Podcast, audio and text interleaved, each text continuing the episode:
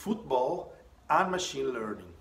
This is Luca and this is Beautifeye 60 Seconds, so let's jump straight into it.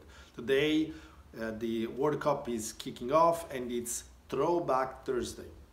This is how we imagined AI applied to football and sports back in 2004. Myself and uh, other researchers in computer vision spent a lot of time tracking football players on a pitch using cameras. Great, cool, but it didn't happen that way. Today's football players are um, tracked using GPS, much more reliable and much more easy to deploy. So I think that the real lesson learned is that whenever you're starting your AI project, always ask yourself the right questions. Can I do it differently? Can I do it simpler? Can I do it in a more cost-effective way? So AI is for many, but not for everyone.